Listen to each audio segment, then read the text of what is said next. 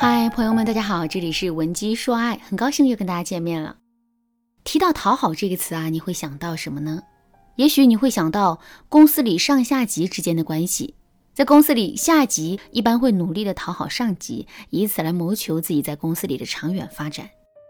比如面对上级明显错误的观点，他们不敢提出质疑，而是唯唯诺诺，随声附和。再比如面对上级发脾气的时候，他们更是会胆战心惊，生怕自己说错什么话或者做错什么事，惹得上级对自己不满。可是讨好的结果是什么呢？那个对上级唯唯诺诺的下级，最终得到上级的尊重和赏识了吗？其实并没有。我们一味的讨好，只会让上级觉得他就应该高高在上。有了这样的心态之后，他肯定就会变得更加不重视我们了。感情也是如此，一味的讨好男人，并不会让他感受到我们的爱和付出，相反，他只会让男人变得更自负，更高高在上，而这势必会导致两个人感情的失衡。粉丝小美啊，就正在为这个问题苦恼呢。小美今年二十八岁，是一名私立医院的护士。我们都知道，医院的工作还是比较繁忙的，所以啊，尽管小美的年龄已经不小了，可她的感情经历却是少得可怜。上个月月初的时候，在家人的介绍下，她好不容易通过相亲认识了一个心仪的男生，男生的名字叫小鹏，是一名 I T 精英。小美和小鹏在约会的时候聊得很投机，之后一个多月的时间里啊，两个人之间的联系也很频繁。可是令小美感到困扰的是，小鹏在这段关系中的表现并不积极，在大多数的时候都是小美主动去联系小鹏。虽然小鹏每次都有回应，但回应的态度并不十分热情。小美跟我说，她感觉两个人的感情就像是一辆大的推车，她每天都在推着这辆车往前走，一刻都不敢停歇。因为只要她停了下来，这段感情也就停在了原地。再到后面，小美眼见小鹏迟迟没有确定关系的意思，便想到了用讨好的方式来让男人对自己更加满意。比如小丽每天都会变着花样的给男人网购爱心奶茶、饭后甜点和水果，只要男人有个头疼脑热的，她更是会在第一时间给男人送去补品。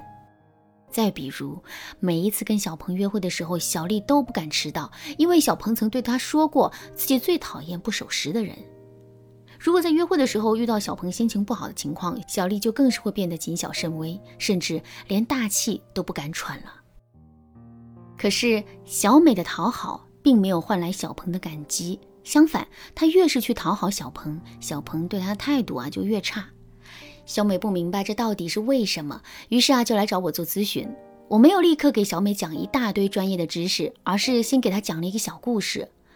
有一个能源公司要给某个社区推荐一个节能项目，第一个推广员是这么跟客户说的：先生您好，我是某某能源公司的，现在我们推出了一个新项目，如果您参加了这个项目，每天可以节省两块钱，请问您愿意登记报名吗？最终的结果是这个推广员被拒绝了。第二个推广员是这么跟客户说的：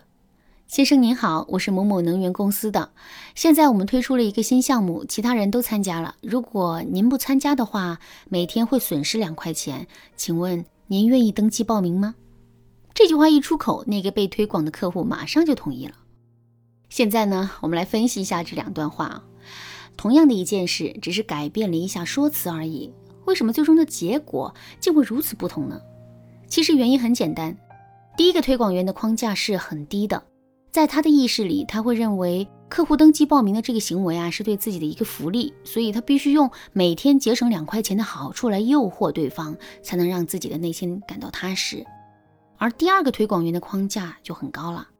他不认为客户登记报名的这个行为是给自己的一个福利，相反，他认为自己是送福利的一方，如果客户不接受，就会面临每天两块钱的损失。我们都知道啊，一个低框架的人更容易被别人忽视，而一个高框架的人更容易得到别人的认可和支持，所以最终第二个推广员轻松地实现了自己的目标。感情也是如此，怎么才能让自己在男人的心目中变得更加有价值呢？很简单，我们要建立起自身的高框架，也就是说，我们不要祈求男人去开启一段感情，而是要告诉男人，跟我们恋爱是他的福利，他必须要更加努力抓住机会，才能享受到这样的福利。怎么才能达成这个效果呢？下面我来给大家分享一个特别实用的方法。如果你想在这个基础上学习更多的方法的话，也可以添加微信文姬八零，文姬的全拼八零，来获取导师的针对性指导。今天我要给大家分享的方法是学会给男人制造损失感。很多人都说美好的东西都是短暂的，但我觉得呀，这句话说的不对，不是美好的东西很短暂，而是一件东西因为短暂而变得美好了起来。比如一本书，如果你把它买了下来，享受对它永远的占有，那么之后你就很容易会把它束之高阁，并且体会不到它的美好。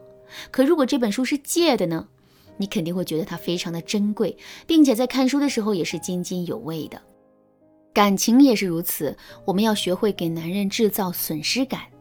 之后在这种损失感的作用下，男人才会更加重视我们的价值。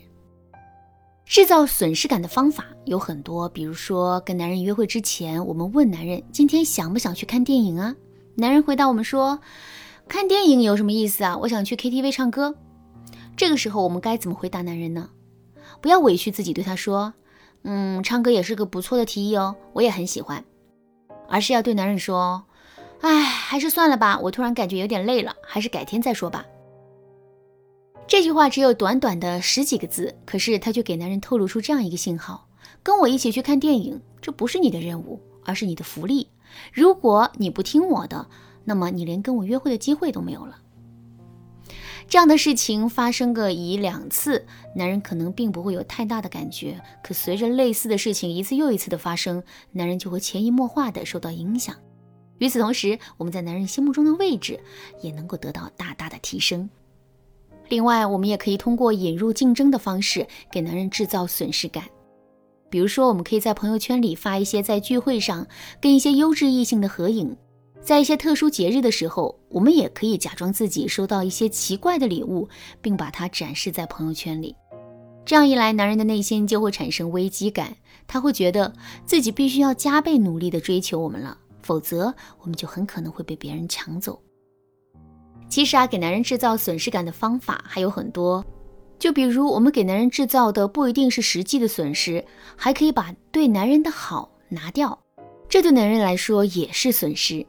想知道这个方法具体该怎么操作吗？赶紧添加微信文姬八零，文姬的全拼八零，来预约一次免费的咨询名额。好啦，那今天的内容就到这里啦，文姬说爱，迷茫情场，你得力的军师。